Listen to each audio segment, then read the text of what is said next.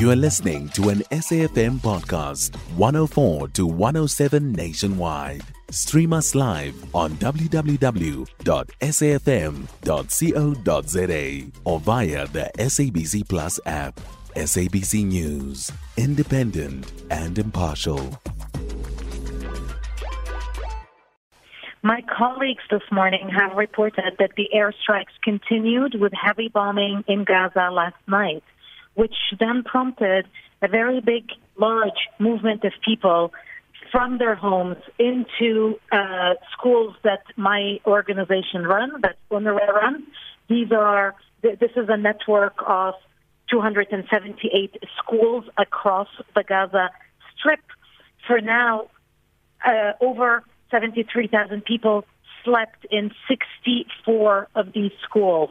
Now, for the record, and because Gaza comes under conflict, um, comes like becomes the subject of a conflict almost every year or every other year, UNRWA has already organized in several of its schools shelters for people who are displaced because we have a history of receiving people. So the situation right now is very, very alarming. My uh, colleagues in Gaza report a lot of distress.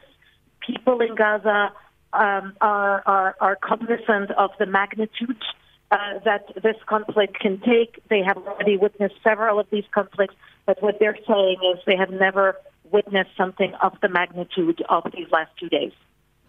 Um, Tamara, could you describe for us, uh, you know, some of the conditions that the displaced families face at this point?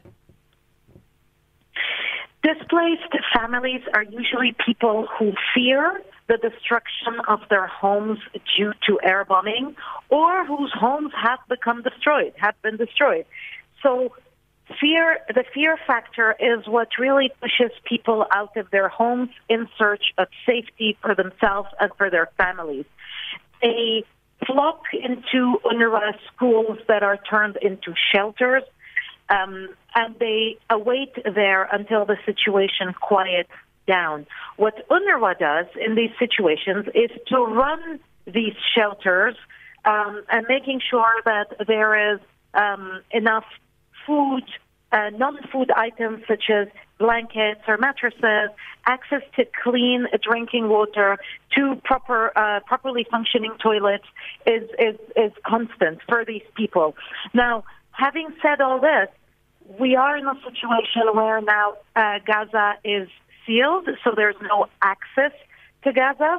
So what we are now doing as UNRWA, as the UN agency that works on the issue of Palestinian refugees, is to make sure that it's, to, it's to assess how much food, fuel, and other necessary items we have to see how long these can last us.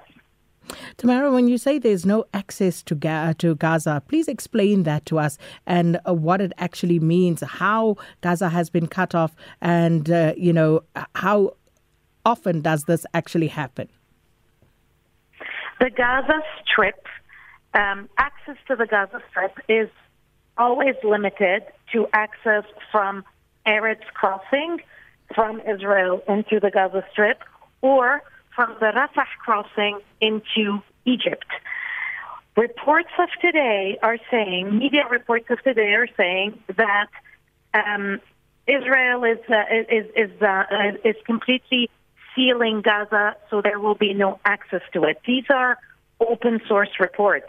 What we fear is that the very long uh, effect, the, the, the effect of a prolonged blockade on Gaza. Gaza has been under blockade for the past 16 years, which has really limited uh, the the movement of its people in and out. It has limited uh, the potential for uh, economic development of the strip. It has limited people's livelihoods.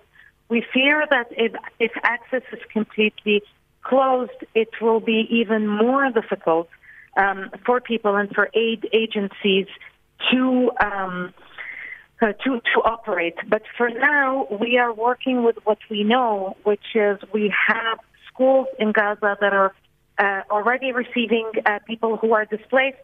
Um, we have health centers, uh, primary health centers in Gaza. Um, we have 22 primary health centers in Gaza, 15 of which are operating uh, today, providing primary health services with reduced hours and reduced staff due to the situation. And we are monitoring the developments in order for us to be able to plan our humanitarian response. Tamara Alrifai, thanks so much. Uh, UNRWA spokesperson in Amman, and UNRWA, of course, uh, the United Nations Relief and Works Agency. And uh, she's speaking to us from the ground there. And uh, we'll follow up uh, as the week progresses just to see where things are at. You can find SAFM Current Affairs on 104 to 107 nationwide. Our podcasts are available for download on all our digital platforms. SAFM, leading the conversation.